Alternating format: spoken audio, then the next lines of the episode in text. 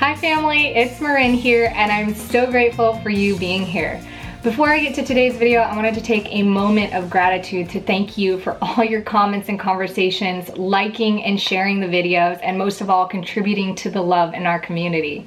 In today's video, I wanna talk about reducing or minimizing digital clutter. This is a really hard one for me. I'm a photographer and a videographer, and I do have a lot of digital clutter, so there's a system that I've had to put in place so that I don't have digital mess everywhere.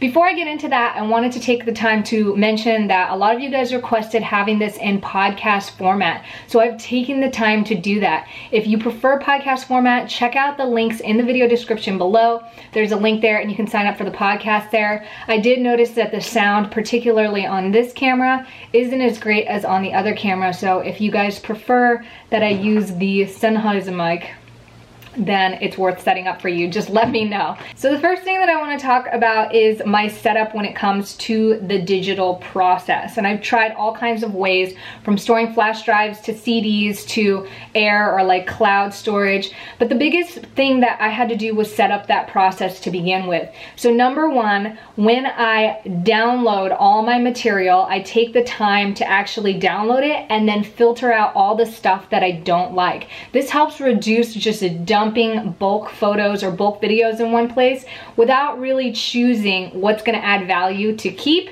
and what was like maybe just a secondary photo or I don't know, sometimes you feel like you have 10 photos of the same thing or like the camera was moving and you accidentally took a photo. So I like to get rid of those things and take the time to really separate the cream of the crop, ideally right away, right after I download because if I don't, all those files wait there to be filtered later on and then they end up stacking one project after another. After I pick the cream of the crop, my ideal circumstance doesn't always happen right away, but it usually happens on a weekly basis, is I pick the favorite ones and I edit them to be delivered to clients or to be used for myself.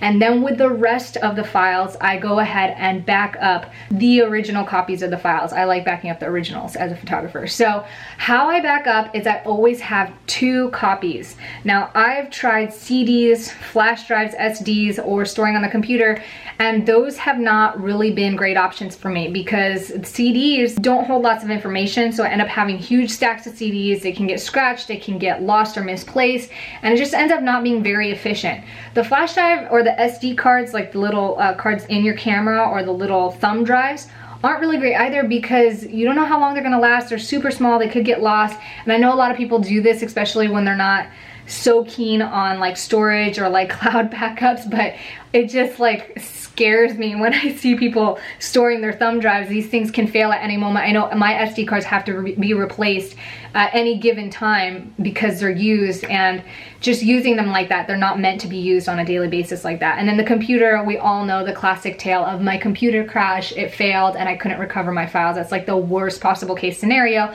And for me, because I use my computer a lot, I like it to be in full running like peak performance. So weighing it down with all kinds of files and stuff definitely affects my computer performance or my experience on the computer negatively. So those are the reasons I don't use those particular options. The options I like to use is a cloud backup or cloud drive like Dropbox or iCloud. Those are the things I use. I know there's many different services out there and sometimes a lot that are arguably better. And then I like external hard drives, but I have a little secret when it comes to the external hard drives.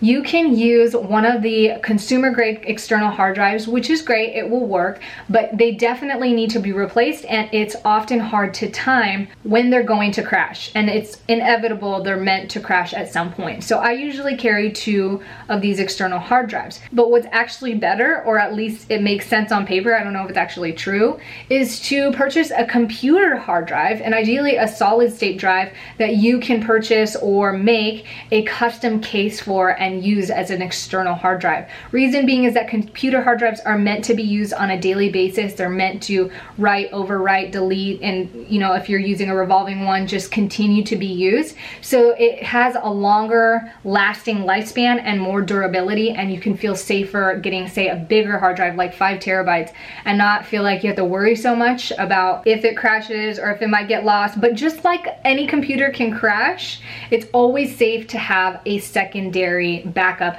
situation. And so I usually have two hard drives exactly the same. And then every three to five years or so, depending on how much I use it, I replace it right away. And then I take that old hard drive that is old and I use it as an external hard drive for just using temporary files on my computer until it crashes. The other thing that I use regularly is cloud storage, Dropbox, iCloud, or any of those services. And what I love about that is you don't have to have an external device to access your files. All you need is internet access. So I can access it on my phone. If I'm at my friend's house, I also love that you can share the link with friends and family or clients and coworkers. In my case, I have to share a lot of files with my clients. So I love using Dropbox for that most of the time because it can cost significantly to store large amounts of information information on there, I only utilize it for finalized files, meaning the edited photos, meaning the things that I am going to want to access to maybe post on Instagram a week later or want to share these files with friends or family or be able to download it or have somebody be able to download it from their computer remotely.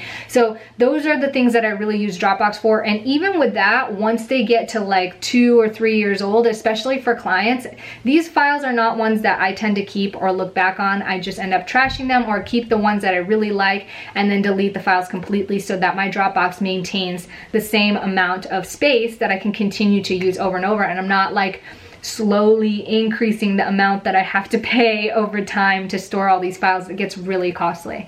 So that is just the way that I approach storing or minimizing my digital clutter. It is a constant process since I'm in constant creation. If it's something that you just want to do once a month or once every quarter of the year because you don't film every single day like I do, totally understandable. Just find a system and find a way to back up your stuff and make sure you have at least two types of backups. Like I really highly recommend that. And then find filing for me is the most sane way that I can stay organized. And usually how that goes is it goes from year to type of file. So meaning I got year 2017, then I open that up and I have video, photo, documents. When I open up video, I have personal video, YouTube videos, videos for clients, yoga, fitness, etc. And I like to keep things really organized in that way and it helps me access the files and know where they're located without feeling completely bombarded by digital clutter. But the truth of the matter is I actually have a lot of digital stuff that I hang on to. It's really easy when your hard drive's this small and so it's just all about choosing what to keep and what adds value and constantly revisiting whether or not you want to continue to keep that or continue to pay to keep it organized, pay in time and money to keep it organized and to store your stuff, or if you can let it go. I hope that this system has found you some insight and possibly some potential pathways for you to help organize, store, or minimize your digital clutter. Thank you so much for being here. And if you have any questions or comments, let me know below. Also let me know you like this video by hitting the thumbs up. If you think somebody can enjoy this video, feel free to share. I really appreciate it. And I will see you in the next video. Ciao.